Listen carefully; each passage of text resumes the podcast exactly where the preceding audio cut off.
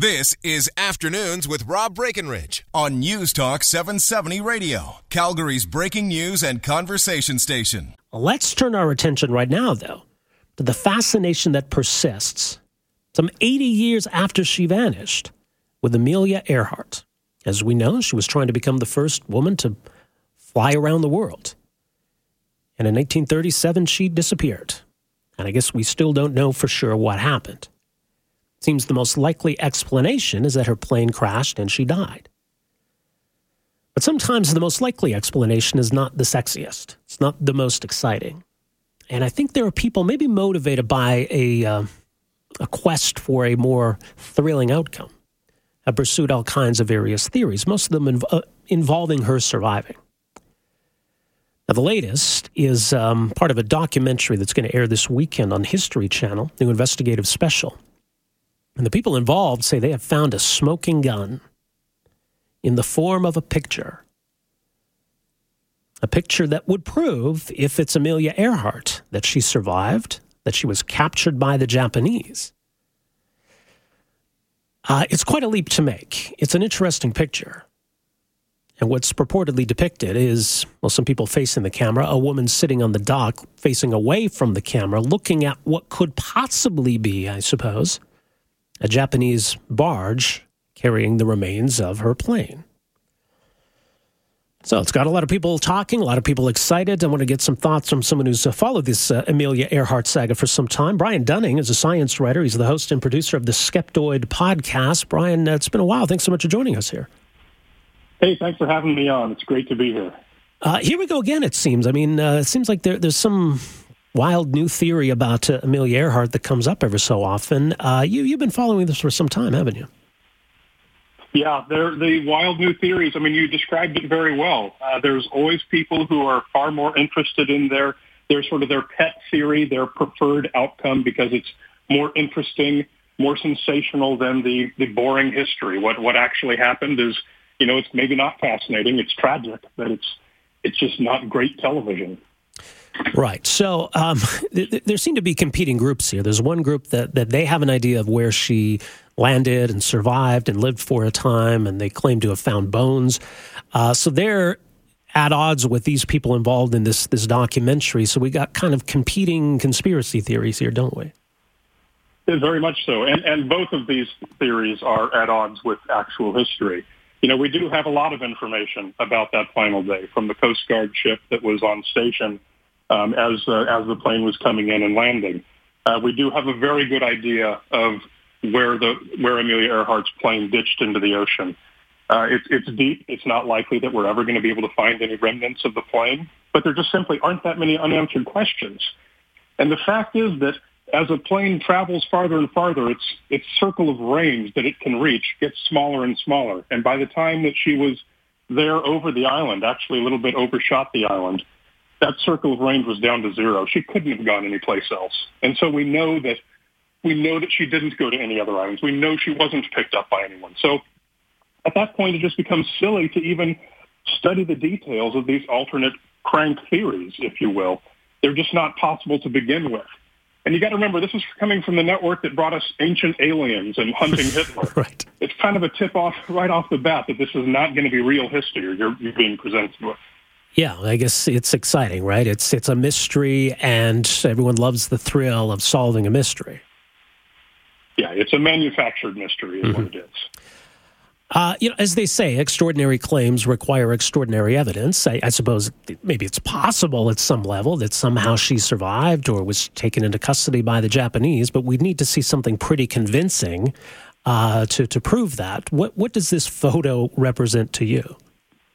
Okay, so this photo, uh, we know where it was taken. We know the island it was taken on, called Jaluit. Not sure how the pronunciation. Uh, we know when it was taken, which was sometime in the early 1940s, so at least three years after Amelia Earhart's plane crashed.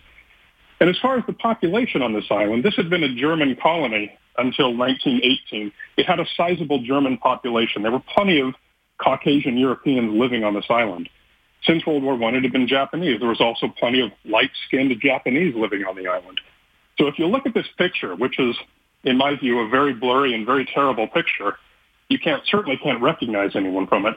But if you insist that those people must be Europeans, well, there are many far more likely candidates than Amelia Earhart, who died three years before it was taken and who was known never to have gone to that island. So it's it's kind of a silly a silly hypothesis. Um, yeah, I mean, obviously, you know, in the years that followed, Japan went through a lot. Uh, there was some nuclear bombs dropped on, on Japan, for example. But I mean, would there be if if the Japanese had found the wreckage, or let alone found Amelia Earhart, would we expect to find some trace of that somewhere, some record of that somewhere? Yeah, she would have been used for propaganda purposes, almost certainly. Well, that didn't happen, so that's a pretty good tip-off that the Japanese never had her. Um, Japanese have, you know, since then, since our relations have been great, uh, since World War II, the Japanese have many times been confronted with this question and said over and over again, no, we never had her in captivity. There's no reason they'd be lying about that. Um, they certainly wouldn't have lied about it during World War II. They would have used her for propaganda purposes. So, I mean, the, the claim just kind of falls apart at every possible angle. What do you think it is about this story? Because there, there, are lots of missing people stories from, from over the years, sometimes involving even well known people. But there's something about Amelia Earhart that, that holds a special kind of fascination. I, I can't quite put my finger on what it is. Yeah, she was kind of the Marilyn Monroe of the era. I mean, she was America's sweetheart. She was one of the most famous people in the world when she died. And that's that's the kind of person that these uh, these sort of enduring urban legends tend to stick to. So it's not surprising. You, you could say, in fact, that it might be more surprising if there weren't all of these alternate histories being attached to her. I think they're all pretty tragic, actually, because she was a she was a, an aviation pioneer she was a real role model for women today who are interested in getting into the sciences and technology. And I think it's really too bad that people are sort of blemishing her um, her life with this false histories. So I'm not a big fan of it. Uh, a few years ago, there was an effort. Um, someone by the name of Dana Timmer, I believe, was was trying to uh, get an effort going to actually go and find the plane. What, what became of that? You know? Yeah, so so this was a guy who was uh, actually doing a history-based search. They were going to search with modern equipment in the area where her plane actually did go down, north of Howland Island.